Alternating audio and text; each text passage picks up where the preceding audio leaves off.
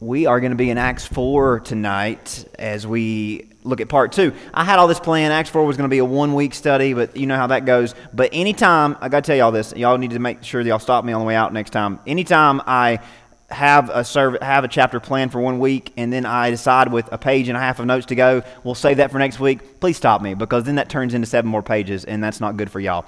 Um, but uh, here we are and y'all didn't stop me, so we're going to be uh, I think having a fun time. I'm just kind of kidding. I really, I always intended on doing a little bit more with Acts 4. Um, God clearly intended on more. So um, I think we're going to have fun tonight. Again, this is a very, very challenging text. So um, just know that I'm one of y'all. When I'm preaching this, I'm also hearing this. So just uh, uh understand that as, uh, as, as challenging as this is to hear, it's more, it's just as maybe more challenging to preach. Um, but I think we can learn something tonight, and I think we can leave here with a resolve to, as the title says, to be bold, because that's what this chapter is all about. Uh, so, part two of Acts 4, boy, part one was inspiring, but also rather humbling.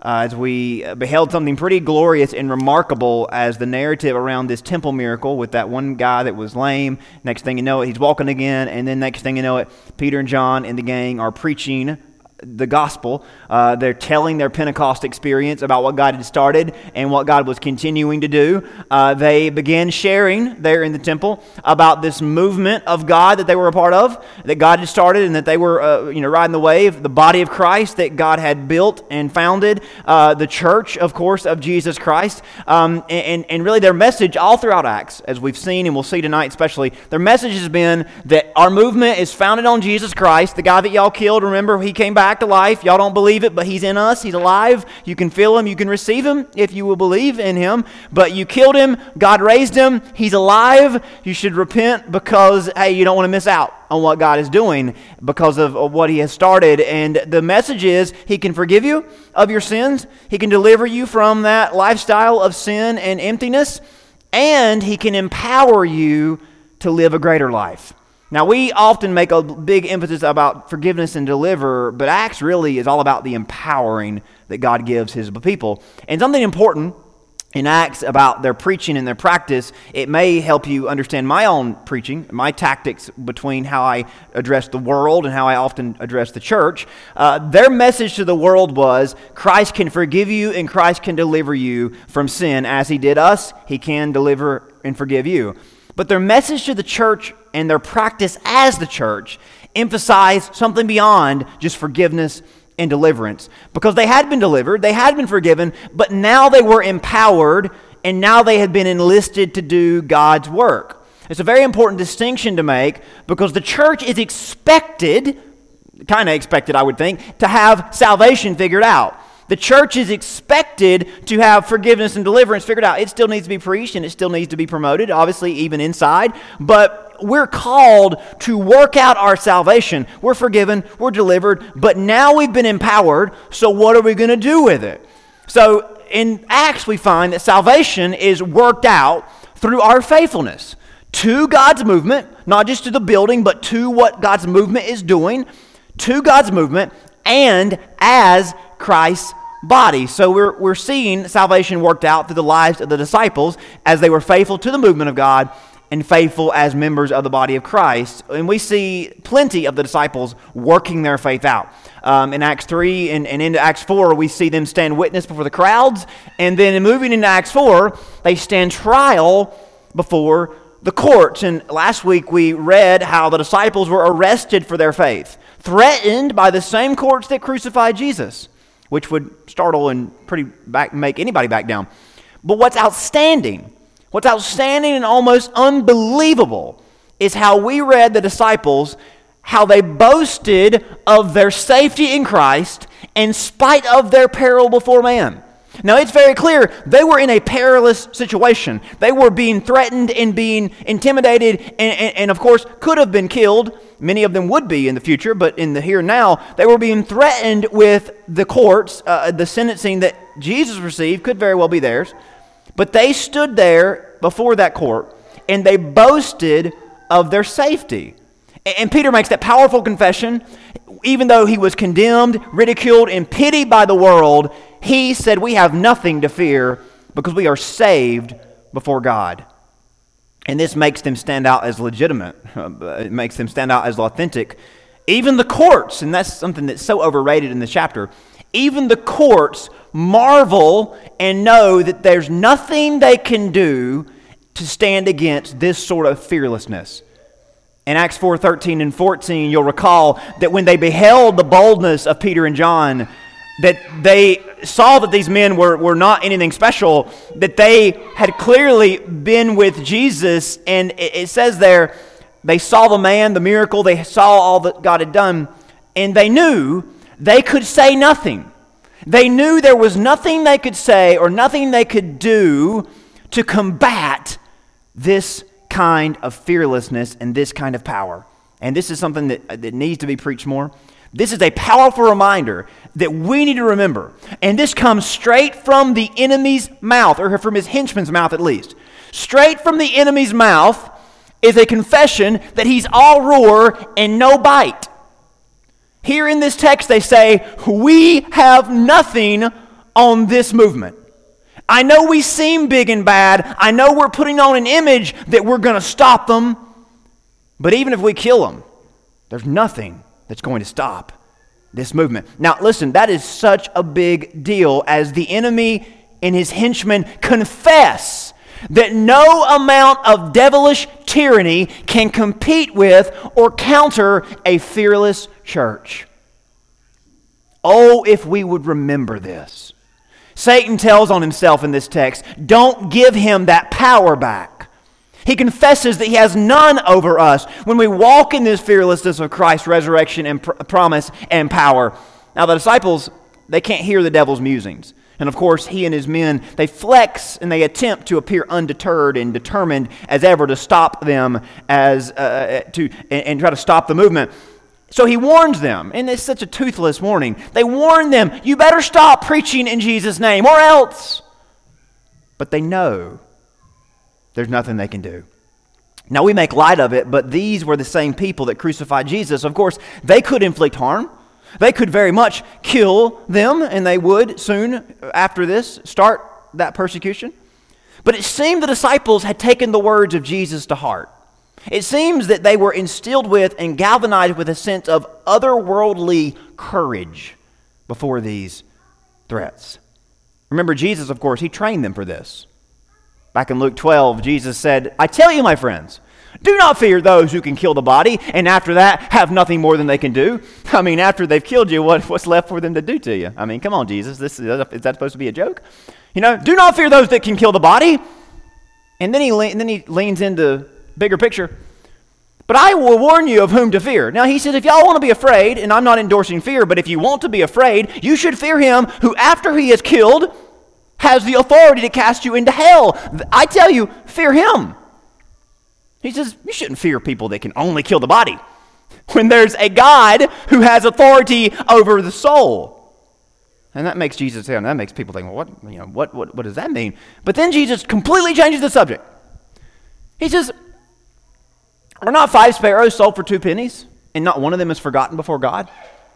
I mean, what? Jesus, you just told us that we shouldn't be afraid, and then you told us that we should be afraid of God, but then now you're saying that sparrows are valuable to God. Now, what does that mean? But then he closes this section like this Why even the hairs of your head are all numbered? Fear not, you are of more value than the sparrows or than many sparrows. So, what is Jesus' conclusion of that whole thing?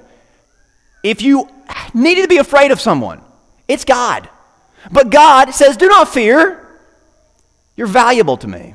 And of course, Jesus is the process of God showing us how valuable we are to Him and giving us a standing before Him that means we don't have to be afraid, but we can trust Him. And of course, if He is in charge of even those that attempt to kill the body, then we have nothing to be afraid of. Now, I know that might be some gymnastics going on there to get to that point, but clearly the disciples figured it out.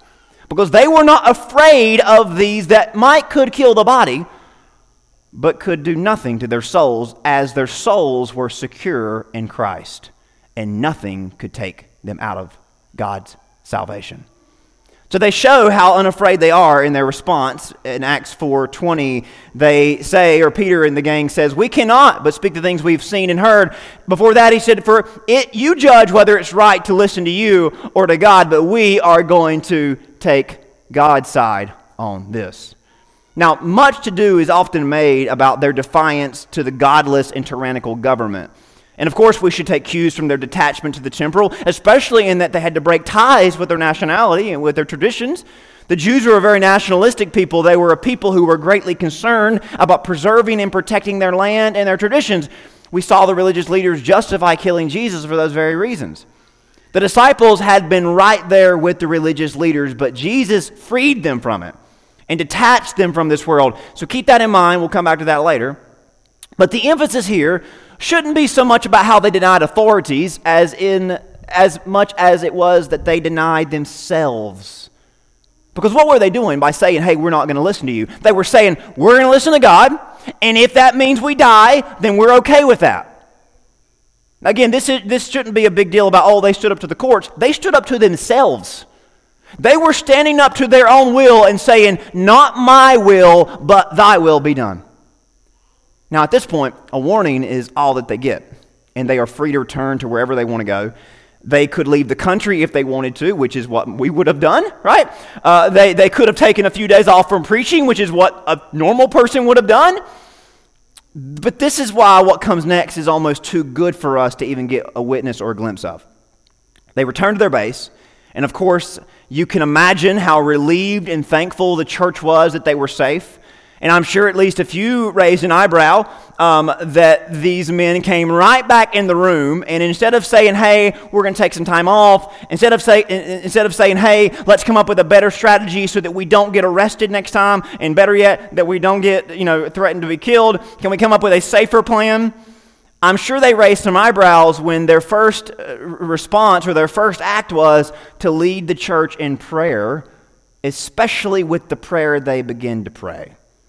And I, I know I, I, I might have overhyped this this morning, but I mean this. This might be the most important prayer, the most powerful prayer that mere mortals have ever prayed. And if we would just so much as mimic it, oh, what a difference that God can make in our lives. I want you to listen how Acts 4 23 and 24 begins as they begin this prayer. They were not worried over the court's decisions, they were resting in God's and listen to how they begin this prayer. Being let go, they went to their own companions and reported all the chief priests and elders had said to them. So when they heard that, they raised their voice to God with one accord and said, Lord, you are God, or literally, sovereign Lord. You made heaven and earth and the sea and all that is in them. So right off the bat, they give us a, they give us kind of a signal as they allude to God's sovereignty, as they allude to God being the maker and the creator and the sustainer of heaven, earth, and all that's in it. They appeal to their sovereign Lord. And let me tell you what this shows, and we're going to see this as it, we're going to see it played out as they continue to pray. Here's what they're signaling. They weren't worried about preserving their stories, but they were focused on participating in God's. They weren't trying to minimize the risk, but they were trying to maximize their role in God's story. With their appeal to God's sovereignty, that God, I know from our perspective, things are out of control down here. I mean, they killed Jesus. Yeah, he's back to life, but you know that still was couldn't have been you know the best best best case scenario. They killed Jesus. We know that's part of your plan. Then they're trying to kill us. But notice the confidence that they come at this with. Hey, God, you are in control. And they're praying this as much for those that are listening, as much for us that are reading, as they were for themselves, because they, they clearly had this already figured out in their own faith. They were not worried about trying to preserve their stories, but their focus and their goal was participating in God's story, maximizing their role. They weren't worried about minimizing their risk. Do you see the difference? It's kind of hard to avoid, isn't it? See, we so often worry about prolonging and protecting, but they knew this wasn't their story to begin with. They were fortunate to be part of it, and as long as God would let them, they wanted to make the most of it. Now, don't you see how this line of thinking has crept into our churches and our theology, where we think it's more about preserving and more about minimizing the risk? Don't you see that it doesn't just come from believing in a small God, but it comes from personalizing God? It comes from flipping the script and turning the tables. Oh, if we could just get a dose of this in our churches, we would pray less bless and protect prayers, and we'd pray more whatever it takes prayers, which is where this is going. You might want to buckle up for what's about to come. So once again, Acts 24, Acts 4:24. They raised their voice to God with one accord Lord, you are God. You made heaven, you made the earth and the sea, and all that is in them. By the mouth of your servant David have said, Why did the nations rage? The people plot vain things. The kings of the earth took their stand. The rulers are gathered together against the Lord and against his Christ. And then they call back to the attempts to stop Jesus. For truly against your holy servant Jesus, whom you anointed, both Herod and Pontius Pilate, beginning of his life and end of his life, with the Gentiles and the people of Israel were gathered together. So we've seen this movie before Jesus. What they're trying to do to us, they try to do to Jesus. They gathered together to try to kill him. And of course they did. But what, what good did that do? Verse 28 to do, this is so big, highlight, circle, underscore, to do whatever your hand and your purpose determine before to do. So, what had the disciples realized by watching Jesus go through what he went through and seeing how God worked that out? How God intended it and how God redeemed that story. They knew that God was in control. They remind themselves that this is God's plan and God's will, and they double down their commitment to His story being greater than their story. And now comes the big question, the big request the greatest prayer request the church has ever made. And before we soak up all that they asked for, just consider the first part of verse 29.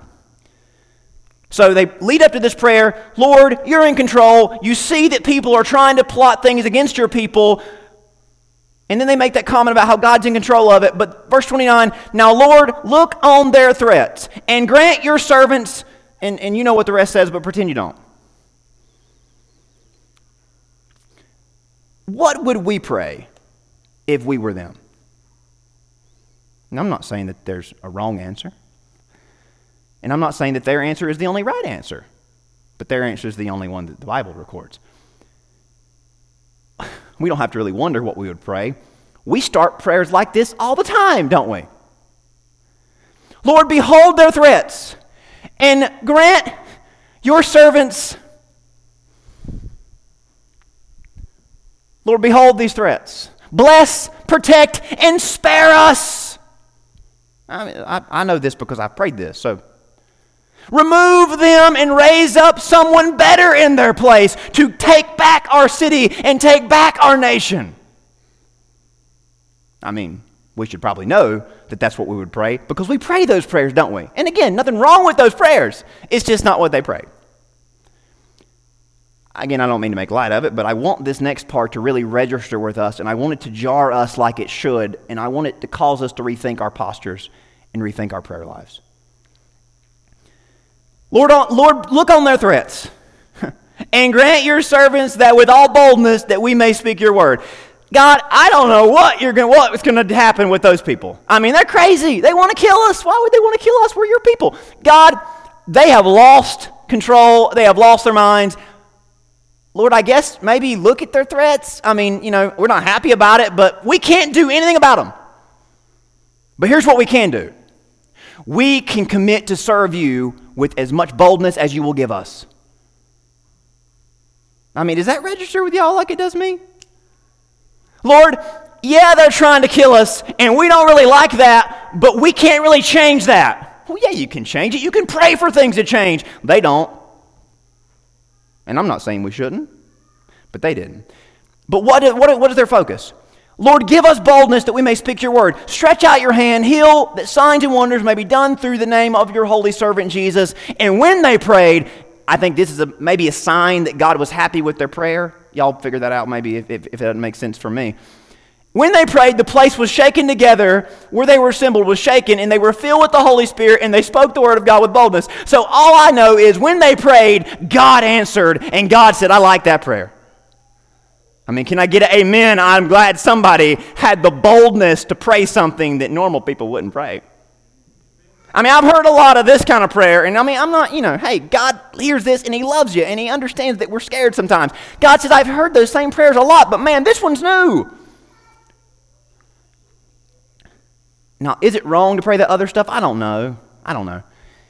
I just know that when they could have went with little, predictable, easy prayers, they went with big, bold, extravagant prayers. They clearly signaled that they trusted in God to be sovereign and knew he would remain sovereign. And this might get me in a little trouble, but they weren't like us. They didn't they didn't have the illusion of choice to distract them. They had a clear vision of God's sovereignty to hold them together. So they quickly address that and get right to what they knew they could control or the choice they knew was theirs to make. How will we respond to this crisis? Will we wait or will we work? They pray for boldness so that they would not back down or lay down. Isn't that amazing? We don't pray prayers like that, do we? We pray for protection and change and for avoidance. Look at these guys. I mean, where do we start? It's rather humbling to read this, isn't it? It is. Anybody that says this doesn't humble them, I mean, you know, maybe I should support you monthly, but I don't know about that. This is really kind of incredible. Knowing that we would pray something like, Lord, thank you for saving us. Please, please, please let this never happen again. And oh, by the way, we're going to take a few weeks off, God, because we've been bold enough to last a while. So can we just kind of not be back on the mission field for a little while? Because we don't want to go back to court. I mean, who wants to go to court? Who wants to go to jail? Who wants to die? I mean, you know. But I don't know what, was, what these guys were thinking. I think we do, don't we? Here's what we know about this story big prayers lead to a big church, not, not size, but in impact. Big prayers leads to a big church. And that's what Acts is all about. A big, I mean, you could not avoid it and you could not miss it. And man, were they making some noise. A big church. You know why they were a big church? Because they prayed big prayers. Now, if they wanted to pray little prayers and hide in their little corner of the world, they could have, and they would have been a little church, and they would have died before the first century ever came to an end. And we wouldn't be here. Bold prayers lead to bold print impacts, and that's what they made. a prayer is a reflection, this prayer is a reflection of the heart of the church, why it didn't break, why it didn't balk or wasn't afraid at Israel's or Rome's attempt to destroy it as much as they tried. What if, come on, what if we prayed prayers like this? For real.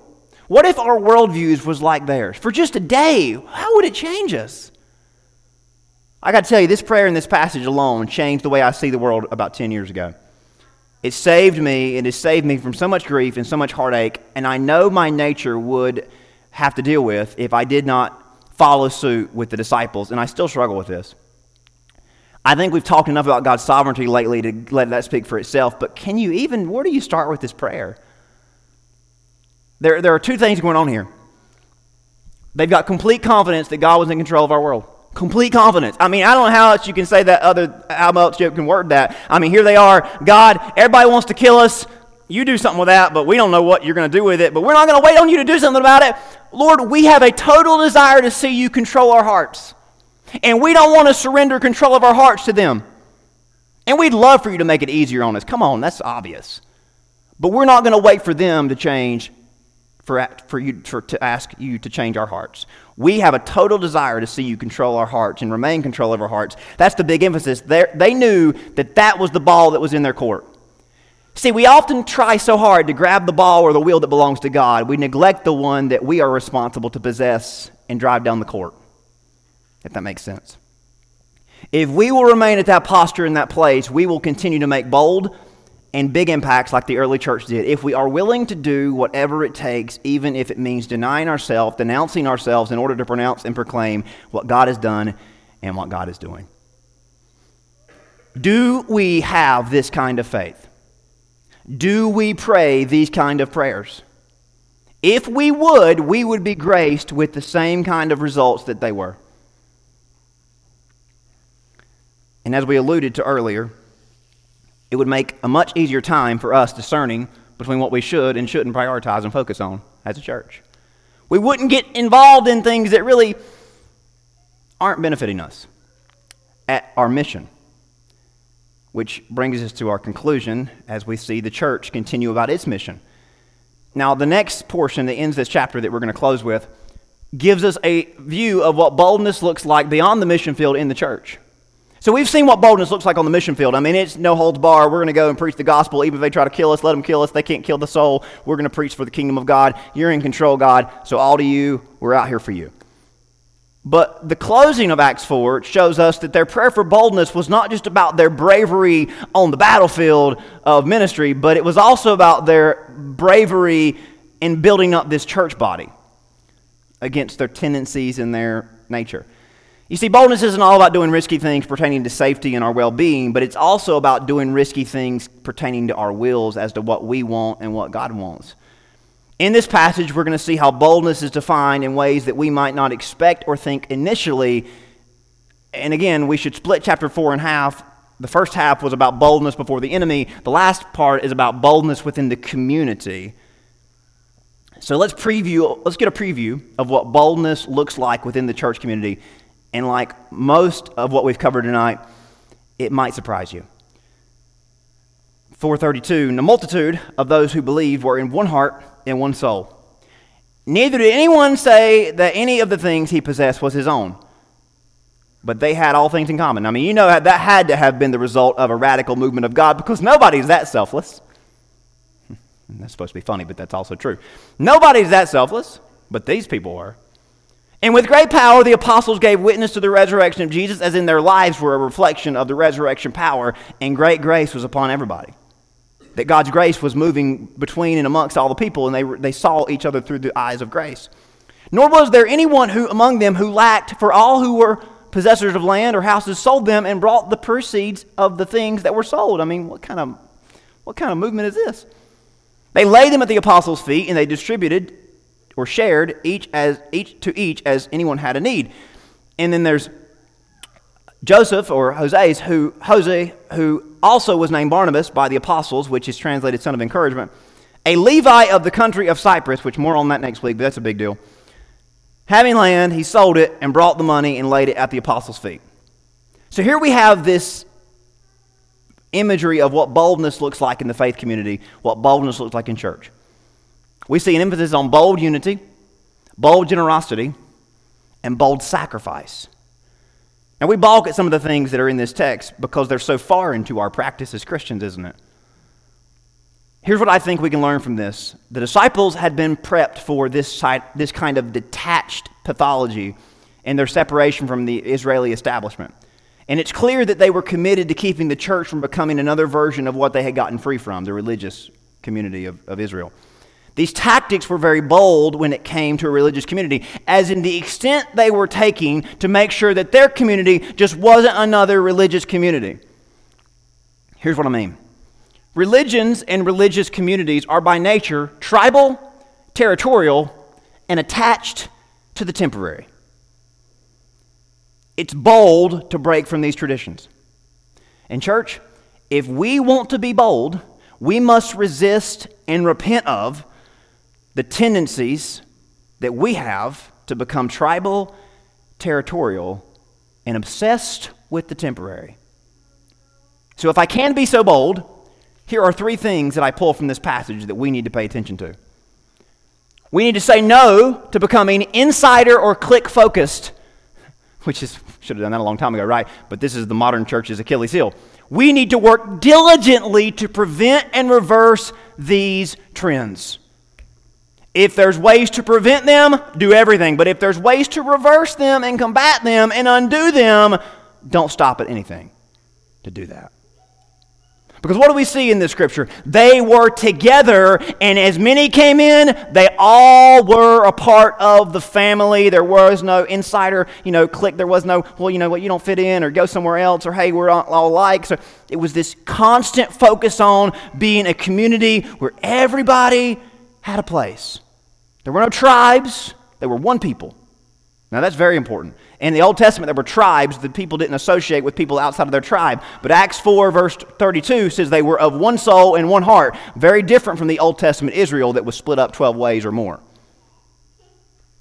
Number two, we need to be committed to using resources to reach people, not people to protect resources. This is a whole other sermon, but just the, the one minute version of it. Churches for people, not the other way around. So our resources are to reach people. We don't use people to protect the resources because we don't see anything about a building or resources in this chapter as being important. The importance is people. What can we do to reach people? That's the only thing that's sacred. Church is for people. Jesus said Sabbath is for people, not the other way around. So the church is for people. So, how can we make sure that remains a priority? We're not going to be territorial. This is just stuff. This is just temporary things as a means to an end to reach people for the gospel. Number three, we need to refuse to worship anybody but Jesus and refuse to build towards anything but his kingdom. You see, these people were willing to cash in their land and give it to the church because they were building a kingdom. They weren't building their own kingdoms, they were building God's kingdom. They weren't worried about who was in charge of the government or which party was running or which party was corrupt because they knew that they were building toward the party of Jesus Christ that had everything in control. Refuse to worship anybody but Jesus and refuse to build toward anybody or anything but his kingdom. Whew, if we operated from this place, we would make bold waves in our church, in our world. And if we focus on this kind of boldness here, we will naturally be as bold as ever out there because we'll be prepared for it and used to it. I got to be honest, this is more convicting than the stuff about not being afraid of the bad guys because this steps on our toes. This is on our home turf, isn't it? What we find from this chapter is a commitment to be bold. They weren't afraid of the enemy, and they weren't going to let the church become its own enemy. Boldness has to fight both battles on both, battles on both fronts. Boldness has to, has to say, hey, we're not afraid of you. And boldness has to look itself in the mirror and say, what is in the way of us being the church that we've been called to be? Because it's not just about that battle, it's about this battle. See how important it is to pray bold prayers? I mean, this is probably two or three sermons in one, but I think we get the picture, don't we? Will you commit to pray these kind of big and bold, extravagant, extravagant prayers with me? Will you strive to be bold with me? To pray bold and to be bold out there and also in here? To be bold as the movement of God, as the body of Christ, as the people of God? You know, bold is radical, bold is strange. I remember reading this chapter as a teenager thinking, who would sell their stuff and give it to the church? As an American, this is foreign to me. As a person, this is foreign to me. Who would be so bold to not worry about what's going on in the world and just focus on serving God? All this is so radical. It's strange, it's weird, but it's revolutionary, isn't it? And all I know is this as a preacher who has to come to, has to face uncomfortable texts and preach uncomfortable texts, all I know is that this is what changed the world before. And we love to sit in rooms and try to figure out what would fix the world, what would fix the church, but I know what would because it's worked before. In summary, bold leaves the impossible in God's hands. You know what the impossible is? The politics of it all, the who's in charge of it all. Well, they're going to stop me and they're going to hurt me and they're out to get me. We can't stop. We can't change that stuff. I mean, we can't. We, you know, we think we can and we vote and all that stuff, but listen, we can't change anything. So, what did they do with the impossible? They left it in God's hands. And they didn't talk about it anymore. And we talk about it all the time. They said, God, you got to deal with that. I don't know what to do with it. We don't like it, but you're in control, so we're done talking about it. So, what can we talk about? Bold leaves the impossible in God's hands, and then it prays for God to work everything that's possible through our hands. So it's hard to get through the first thing.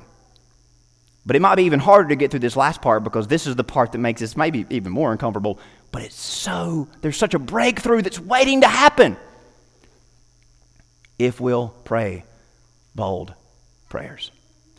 If we'll ask God to work everything that's possible through our hands and leave the stuff that's impossible in His hands. So, will you commit as a Christian to be bold out there and be bold in here? Bold changed the world once. Bold might just change it again. Let me just warn you if you start praying bold prayers, you will do things that you would not expect you to do. You will let go of things that you would not ever expect to let go of. People will think you are crazy. They will think you are radicalized. They will think you are extreme. But you know what God will say you are? You're bold. Let me pray for you.